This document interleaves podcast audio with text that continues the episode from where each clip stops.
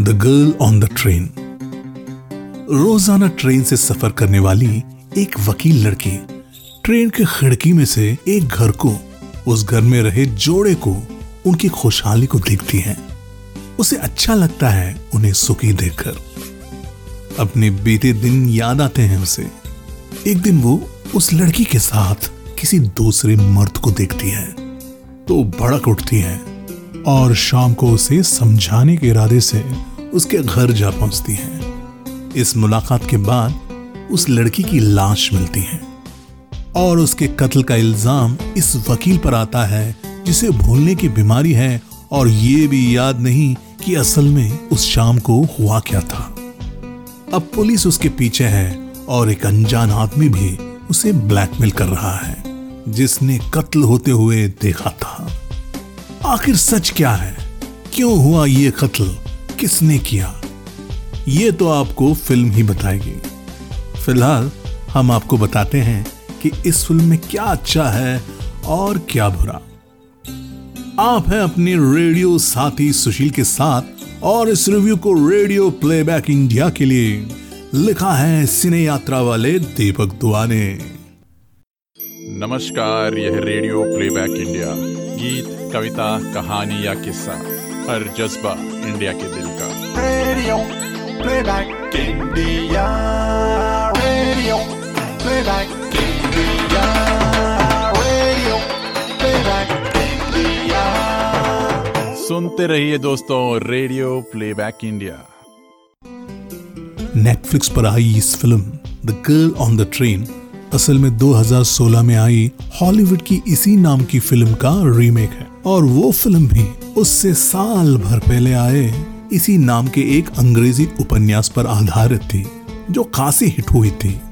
तो एक हिट उपन्यास पर बनी एक हिट फ़िल्म का ये हिंदी रीमेक भी जोरदार होगा ही।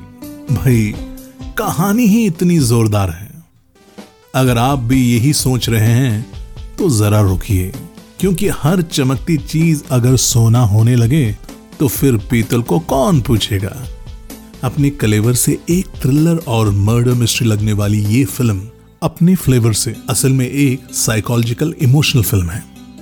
इसमें पति पत्नी का अलगाव है, तलाक है, तलाक के बाद की पीड़ा है, शराब की लत है, उस लत से उपजी जटिलताएँ हैं, भूलने की बीमारी है, उस बीमारी से आई बेबसी है धोखा है, रिश्तों का चल है, अपने फ़र्ज़ से बेईमानी है, लालच है, बदला है, और भी न जाने जाने क्या क्या है। बावजूद इसके, इस फ़िल्म में वो वाला आनंद नहीं है, जो आपको दो घंटे तक कसकर जकड़े रहे। और जब फ़िल्म खत्म हो तो आपको झकझोरे या सुकून दे। असल में इस फ़िल्म की सबसे बड़ी कमी यह है कि इसे भारतीय परिवेश में नहीं बुना गया। अंग्रेज़ी फ़िल्म में लड़की अमेरिका में रहती थी और इस हिंदी फ़िल्म में वो लंदन में रह रही है। क्यों भाई? इस कहानी को भारत के किसी शहर में फिट नहीं किया जा सकता था क्या?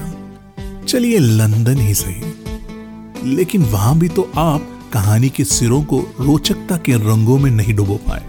वकील साल भर से खाली बैठे हैं तो वह रोज़ाना सुबह एक ही ट्रेन से कहा जाती हैं और शाम को एक ही ट्रेन से कहाँ से लौटती हैं?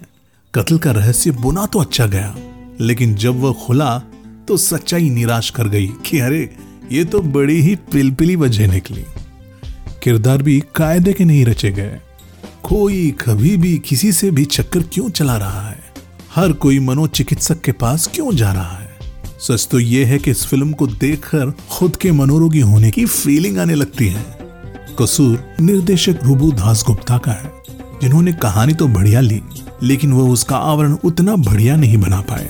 परिणीति चोपड़ा ने अच्छा काम किया, लेकिन उनके किरदार को दमदार बनाकर उनसे बेहतर काम निकलवाया जा सकता था। उनके पति के किरदार में अविनाश तिवारी लगातार निखरते जा रहे हैं।